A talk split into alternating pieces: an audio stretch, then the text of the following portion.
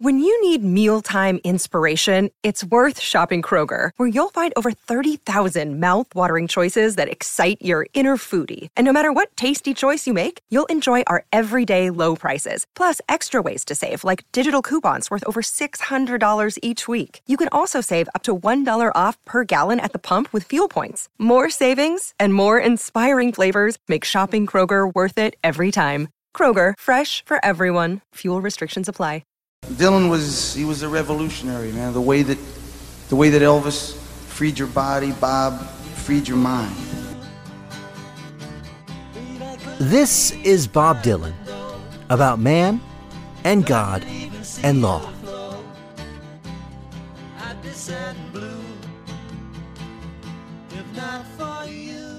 how do we keep our balance? That I can tell you in one word. Tradition! Tradition! Tradition! Tradition! Tradition! Tradition! Tradition! Tradition is the vessel that holds past, present, and future, compelling time forward, but also anchoring it in what came before. The great culture makers and artists know tradition like the backs of their own hands. In episode two, The Art of Memory, we learned how Bob Dylan mastered the memorial art of past, present, and future by setting down roots in ancient Greece, and how in this context, learning, storing, and teaching tradition is really all the same thing. What you know, what you carry, and what you teach, well, that's who and what you are. Now, the responsibility for becoming the kind of self who not only carries tradition, but actually embodies the tradition one carries is, of course, the responsibility of the artist, the intellect, the philosopher, the holy man, or the musician who is called to the task. But there is always at least one other someone upon whom this work depends. The teacher. Oh, the streets are wrong, filled with rubble, ancient footsteps are everywhere.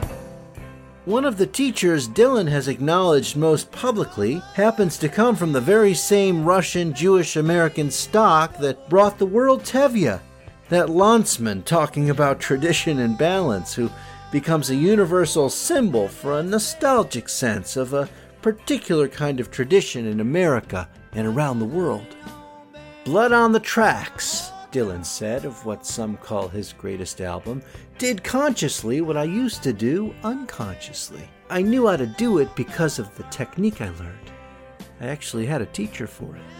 That teacher was Norman Raeben, the son of Sholem Aleichem, the Yiddish writer whose stories about Tevye the Dairyman inspired one of Broadway's most beloved musicals, Fiddler on the Roof. Fiddler on the Roof, which Philip Roth labeled shtetl kitsch, and Mark Chagall, whose painting of the Green Violinist inspired the musical's title but didn't really like the show, promoted a sensibility that is all but opposite of Raeben's, a painter who Dylan stumbled upon near the roof of Carnegie Hall, on the eleventh floor, the top of a building where Dylan had performed in what was billed as his first New York City concert, organized by promoter Izzy Young some thirteen years before. For an intensive two-month period in nineteen seventy-four, Dylan was the rock star fiddler on the roof of Carnegie Hall, studying painting. The teacher, he says, changed his life. As Dylan describes it, he says, "You want to paint?" So I said, "Well, I was thinking about it, you know." He said, "Well, I don't know if you even deserve to be here. Let me see what you can do." So he put this vase in front of me and he says, "You see this vase?" And he put it there for thirty seconds or so, and then he took it away and he said, "Draw it." Well, I mean, I started drawing it and I couldn't remember shit about that vase. I'd looked at it, but I didn't see it. And he took a look at what I drew and he said, "Okay, you can be up here." And he told me thirteen paints to get. Well, I hadn't gone up there to paint. I'd just gone up there to see what was going on. I wound up staying there for maybe two months. This guy was amazing. According to one of his most devoted students, Carolyn Schlam, a painter now living in L A whose easel stood next to Dylan's, Raeben had a wide array of traditions that he imposed upon his pupils. Fittingly, they are shared in a traditional form, the form of the Ten Commandments.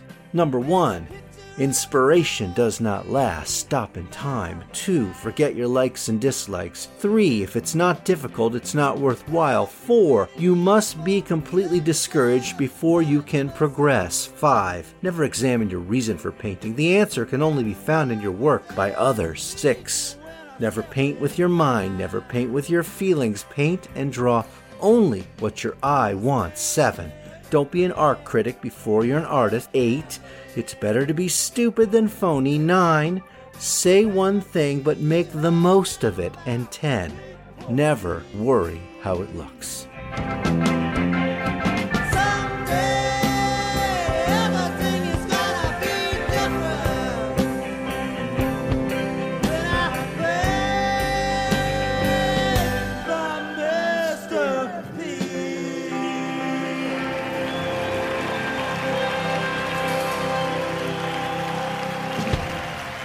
Was unsentimental and completely focused on the present moment of the eye. That's E Y E. We've already heard that for Dylan, a result of Raeben's tutelage was Blood on the Tracks, one of his most lush, emotional landscapes awash with color, formed at a time of deep personal crisis, so much so that his new creative point of view made it so that, according to Dylan, his own wife Sarah could no longer understand him.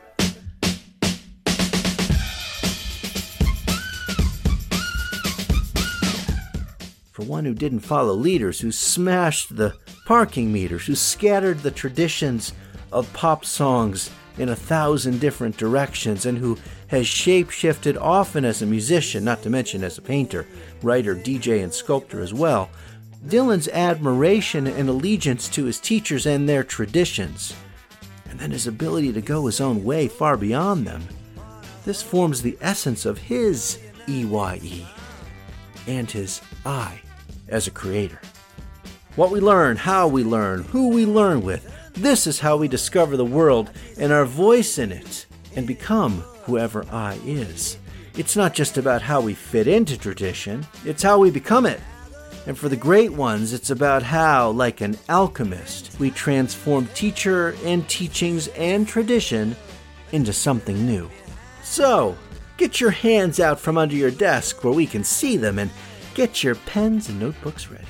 We don't offer grades here, not credit, not even pass-fail, because we learned in the syllabus for episode five on love that there's no success like failure, and failure's no success at all.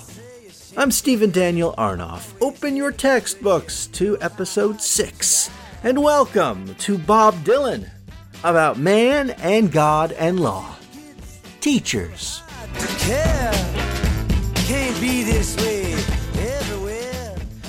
And where do you look for this hope that you're seeking? Where do you look for this lamp that's a burning? Where do you look for this oil while gushing? Where do you look for this candle that's glowing? Where do you look for this hope that you know is there and out there somewhere?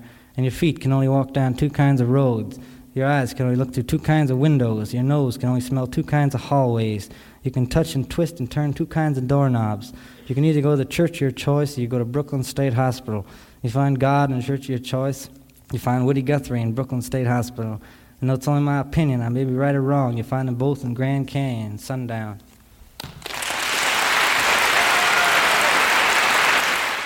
It was Woody Guthrie to whom Bob Dylan made pilgrimages as Guthrie lay in a hospital bed dying of A L S. Dylan playing him songs, a lot of them Woody's own songs.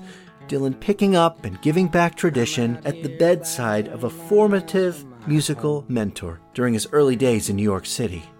Dylan had already adopted Guthrie's vocal style and talking blues tropes and had fashioned a kind of personal creation myth in which he had been a rounder, a hobo, a runaway in the sooty boxcars and on the dusty highways of mythic America. Dylan didn't just learn from Guthrie. He imagined himself entering his hard-traveling world completely. Hey, hey, Woody Guthrie, I wrote you a song about a funny old world that's a-comin' along. seems sick and it's hungry, it's tired and it's torn.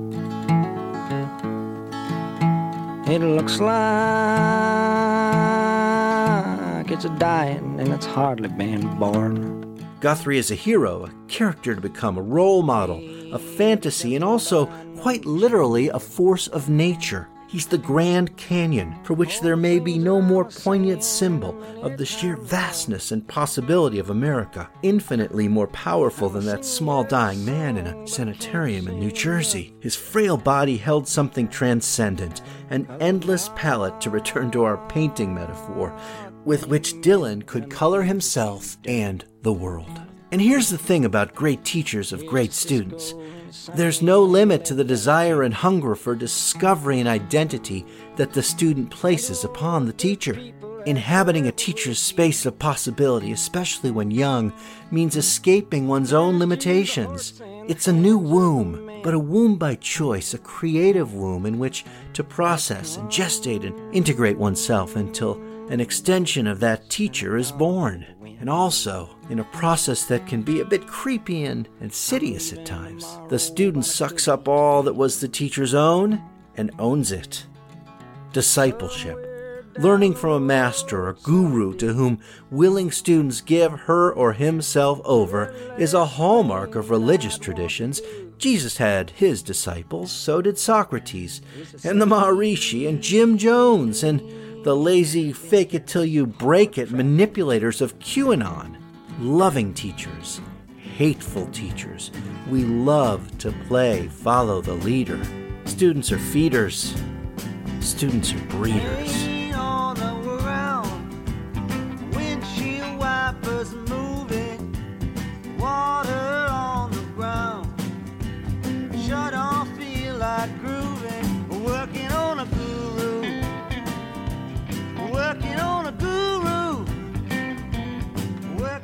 Now, it's funny that George Harrison, remembered as perhaps the rock and roll seeker with the longest rock and roll spiritual C V in the West about the East, George Harrison played along with Dylan on Dylan's own critique of guru hunting. Yet Dylan praises his mentors and teachers throughout his work and throughout his career with an enthusiasm unmatched about any other topic. His acceptance speech for the Nobel Prize for Literature was, above all, a loving student's litany of appreciation for literary heroes, devoid of cynicism, overflowing with gratitude.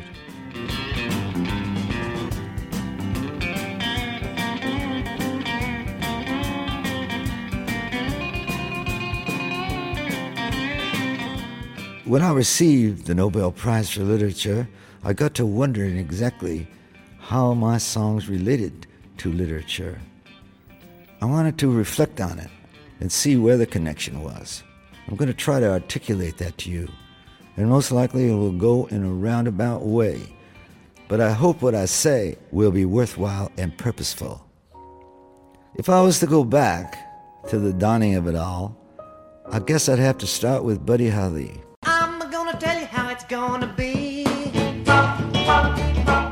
Buddy Holly is the first artist to be praised here. An unlikely honor for the Nobel stage, but this is Dylan's speech, so Buddy Holly is first on the agenda. But then we hear the tales of Moby Dick, All Quiet on the Western Front, and The Odyssey. Dylan makes a claim for himself as a traditionalist, a kind of vessel for all he's learned from other masters, a transmitter of tradition, a link in the chain. Yes, Dylan has made what seem to be some surprising calls when it comes to parking meters and leaders. The intensity and extremity of his entry into the Vineyard Fellowship, for example, Jesus freak flag of flying, witnessed by the ferocity of those on-stage Jesus raps we sampled in episode four, Before the Law. These are frightening in their surety about a single truth, a single teacher, even if the music generates many gems. And Dylan's foray into the realm of Chabad-Lubavitch Hasidism, Jewish tradition on the fringes, carries its own lines of extremity. We happen to love and appreciate much about Chabad, the social vision of the Rebbe, focus on nurturing a unique value for every soul and on leaving the world more compassionate and kind than the way we found it, but it's still a kind of fundamentalism, and fundamentalism we fundamentally deny. In the end, the trust of a disciple, the trust that a disciple places in a teacher, it exposes that student to be fully engulfed in all that the teacher knows and does and sees, like a long wandering in the Grand Canyon.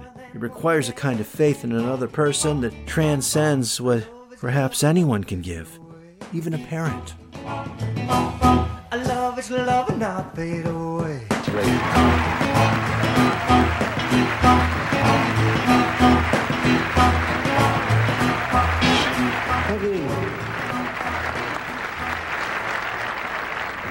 Well, um, all right. Yeah. Well, my daddy, he didn't leave me too much. You know, he was a very simple man, and uh, he didn't leave me a lot. But what he told me was this. He did say, son, he said, uh,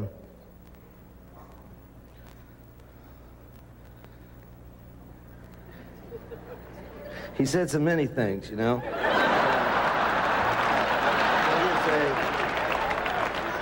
He said, you know, it's possible to become so defiled in this world that your own mother and father will abandon you. And if that happens, God will always believe in your own ability to mend your own ways. Thank you. So there's the mercy of the divine teacher that surpasses even a parent's love. And yet, for Dylan, there do seem to be certain teachers who raise up the possibility of the master and guide to a level that is nearly divine. Of Johnny Cash, Bob Dylan said, in plain terms, Johnny was and is the North Star. Come along and ride this train. Guide your ship by him, the greatest of the greats then and now. Truly is what the land and country is all about, the heart and soul of it, personified, and what it means to be here. And he said it all in plain English. I think we can have recollections of him, but we can't really define him any more than we can define a mountain of truth, light, and beauty. If we want to know what it means to be mortal, we need to look no further than the man in black, blessed with a profound imagination. He used the gift to express all the various lost causes of the human soul. This is a miraculous and humbling thing. Listen to him. He always brings you to your senses. He rises above it all, and he'll never die or be forgotten, even by persons not born yet, especially by those persons, and that's forever. It's a beautiful, spacious sky, the amber waves of grain, the purple, majestic mountains above the fruited plain. In the sunny days of winter snow, from Arizona sand to Cherokee, North Carolina, to Tarpon Springs, Florida. America, it's time to be refreshed, recall the memory. Did not God shed his grace on thee from sea to shining sea? The land is big, the land is free, sand and surf, grass and tree, from sea to shining sea. Fittingly, when Bob Dylan received a Lifetime Achievement Award at the nineteen ninety-one Grammy Awards, it, it seems like nineteen ninety-one really was several lifetimes ago. He had just finished playing a raging, riotous, in the words of presenter Jack Nicholson, version of Masters of War. There are the Buddy Hollys and Johnny Cashes of the world, and there's the divine master, and on the other side there is such a thing as an evil master, the worst teacher of all. In what lifetime could what master, what father figure, what owner of culture be so corrupt, so hateful and hurtful that Dylan could wish that master dead? That master, the one he sings about right there, the master of war.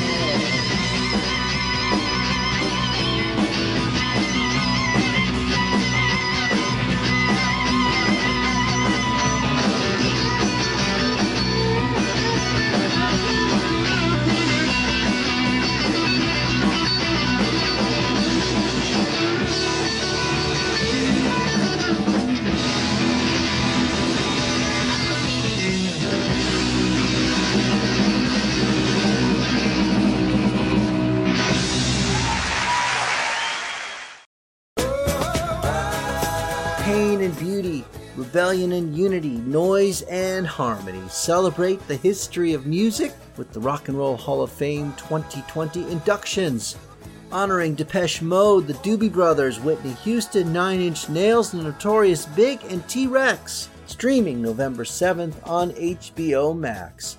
Head to Pantheon Podcasts dot com slash survey.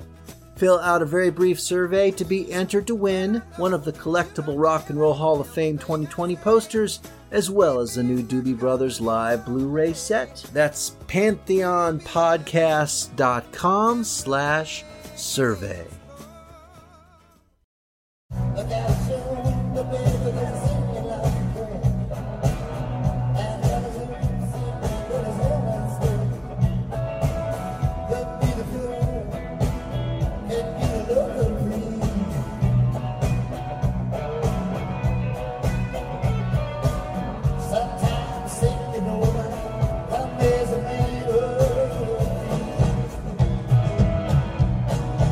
Yes, there's another side of Dylan's Masters, another kind of warning. We live in an age of worshipped idols and knocking them down. Those statues of Civil War heroes down to the ground. Even a statue of Abraham Lincoln got pulled asunder in Portland recently.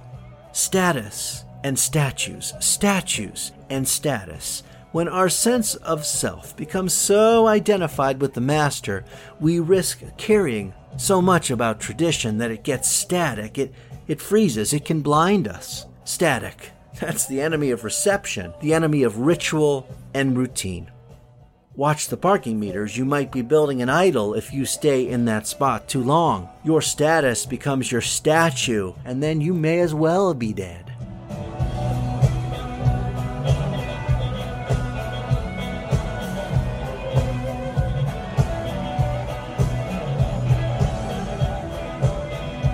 Where do we learn the difference between good and evil? The good master and the bad one? Well, from the radio, of course, surely. Breaking through the static from those big stations back east that crackled into the childhood bedroom home of Bob Dylan in the Iron Range of Minnesota. From the road, music from the fantasy of the road. Keep moving, or at least imagine keeping moving, to break the status of static. But also, freedom came from the bookshelf, cracking open a book to break the boredom. From his teachers, from every kind of teacher. But what about school itself? What about the boredom and the static of school? What can you learn there? Well, we know every high school has a legendary English teacher, right? A Dead Poets Society, light in the darkness for teens who open the door into, say, Moby Dick or All Quiet on the Western Front, or The Odyssey. Dylan's was Boniface B J Wolfson, and both of them knew just what had happened all those years ago in English class. Bob has a song with a gun on her side. He remembers that because he had that he had that phrase in class. I had a, taught a, had a lecture on her side. Isn't there the lyric in there is about the Midwest and yeah. what he learned in school? Yes. And here you can smell the pine wood burning, you can hear the school bell ring. You're going to get up near the teacher if you want to learn anything. Oh, the benches were stained with tears and perspiration. The birdies were flying from tree to tree. There was little to say, there was no conversation, as I stepped to the stage to pick up my degree, and the locust sang, off in the distance, yeah, the locust sang, such a sweet melody, oh, the locust sang, off in the distance, now the locust sang. They were singing for me. You can smell the pine wood burning. You can hear the school bell ring. Gotta get up near the teacher if you can, if you want to learn anything. Yet higher education, or formal education at least, sounds a bit like a plague to Dylan. Once, on behalf of Tel Aviv University, we wrote a letter to Dylan's team asking if he'd like to receive an honorary P H D. Well, his manager wrote back, Bob's not accepting degrees right now.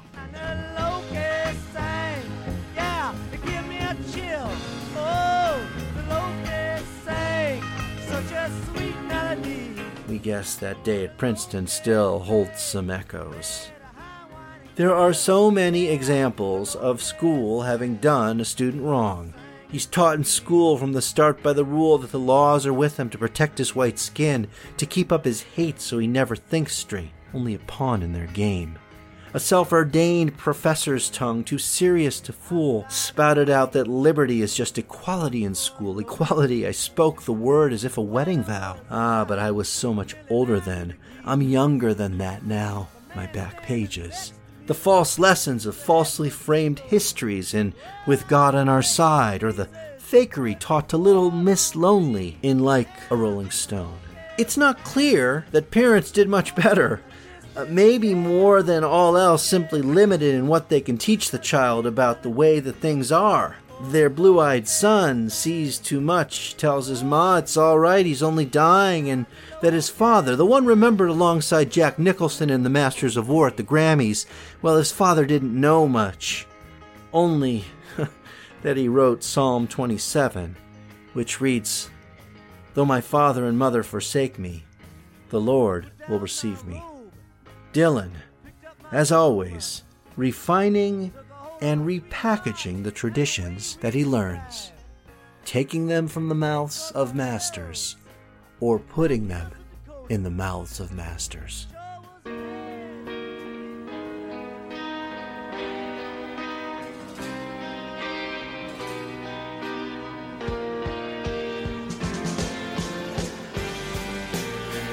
Maybe his father is really best understood as the Father, Señor, the good and kind and wise Master, the persecuted Master, the ever-kind Master who suffers in the garden for all of his students, this back and forth, this wandering, seeking out the North Star and then getting lost in the canyon.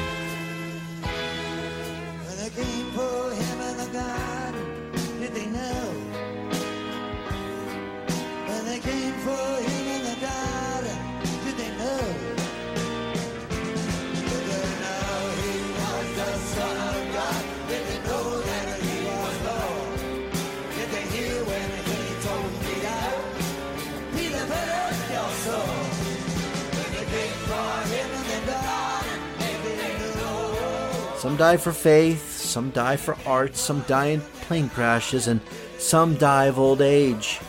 Allen Ginsberg, we welcomed in episode one, Salvation. He's the one who drove off in his golf cart into a cemetery as Dylan mused on salvation. He actually accompanied Dylan to Jack Kerouac's grave in nineteen seventy-five during the off-and-on filming of Rinaldo and Clara. Mostly they talk about literary heroes and death. Turning pages, passing time, musing about tradition. I used to haunt graveyards in Paris. I went to see Apollinaire's grave. So, that's what's going to happen to you? No, I want to be in an unmarked grave. You know, I, went, I laid a copy of Howl on Baudelaire's grave. So the pious woman um, washes Jesus' face. Simon the Cyrenaean aids Jesus à porter sa croix. Simon aids Jesus to carry his cross. Jesus meets his very holy mother, Saint Vétements, has his clothes taken off, turned naked, falls for the third time, and consoles the daughters of Israel who follow him. So what kind of student and what kind of teacher is Bob Dylan? In the book of Ecclesiastes, King Solomon writes, "And furthermore, my son, be admonished, of making many books there is no end, and much study is a weariness of the flesh." Of books about Bob Dylan, including the one we are writing, well, there is no end either. We admit it, but something, something about wisdom, seeking it, something about working in and through the work of Dylan, requires constant repetition the way tradition itself requires repetition. There is a joy in that immersion, that Grand Canyon of knowledge, the teacher and his or her work, what it represents, the North Star that they offer. Salvation must be learned after a while. We think here of the basement tapes and Greil Marcus's surprising, informative investigation into what wisdom or message or cultural secret comes to take shape at Big Pink, and what it means that a whole republic is being taught. A senior-level seminar in the secret history of the United States of America, though never once is the syllabus stated. We don't read the Constitution aloud. We don't even mention that there's a Vietnam War just outside the door. The lessons are played in between the lines and in between the notes, but still, according to Marcus, a whole world of rules and conversations and wisdom is laid bare for those who listen. Great teachers are mysterious. They are playful, and they are not pedantic. Their pedagogy is them.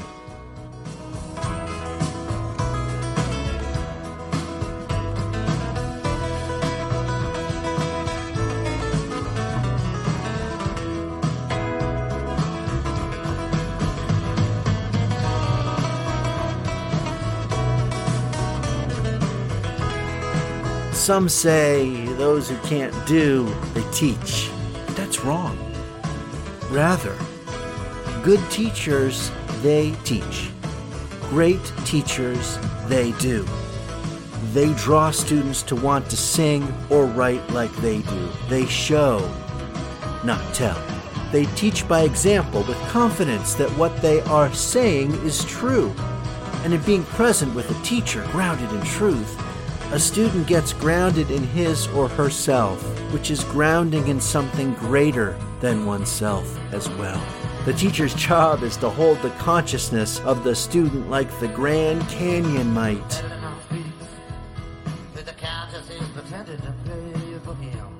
To be that North Star, and then to step aside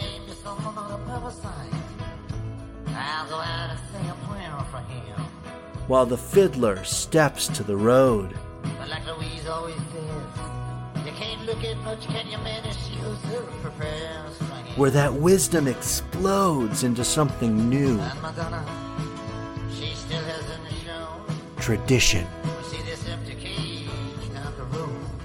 Reborn. But her came to the stage, once and blown. A fiddler now steps to the road. He wraps everything in return which was old on the back of a fish from the blows, while my conscience explodes. Oh, and nothing is the same. And these visions of Jahannam are now all that remain.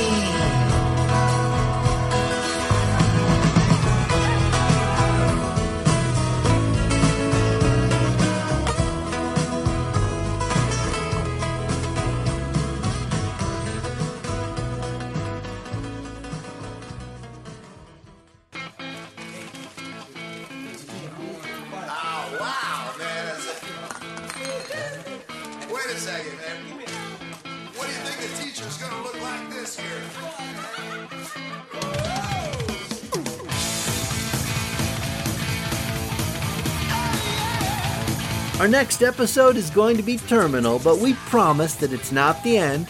Almost, but not quite. We'll be counting to one twenty even though no one is counting, and we'll be holding our breath. Murder, temptation, resurrection, and the purpose of it all. Yes, it's Dylan and the Dead. Episode seven, and we hope it comes soon. Find us for show notes, song lists, writing, and more at man god law dot com. or on Spotify, Apple Podcasts, or wherever you do your listening. Please do rate, subscribe, and share.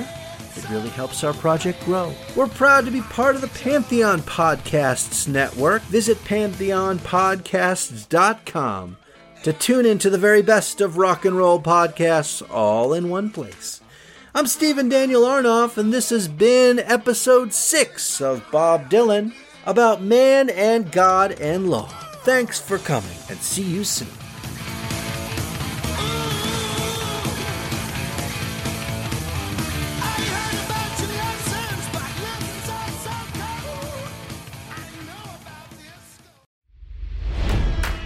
It's N F L draft season, and that means it's time to start thinking about fantasy football. Fantasy Points dot com features industry-leading experts and prognosticators using proprietary hand-charted data to help you score more fantasy points. Fantasy Points dot com is the place to go for whatever kind of fantasy football you play. Whether you play fantasy football, daily fantasy sports, or do a little bit of everything, Fantasy Points has the meticulously researched content to guide you to victory. And why wait for the fall? Fantasy Points also covers the new spring football league, the U F L. Join the guru, John Hansen, Scott Barrett, Joe Dolan, and other massive names in the fantasy football universe with an exclusive offer. Use code Pantheon for fifteen percent off any Fantasy Points package, including the all-in package, with access to every article, tool, and data nugget that Fantasy Points has to offer. That's Fantasy Points dot com and code Pantheon for fifteen percent off at Fantasy Points. Fantasy Points dot com. Code Pantheon. Score more fantasy points.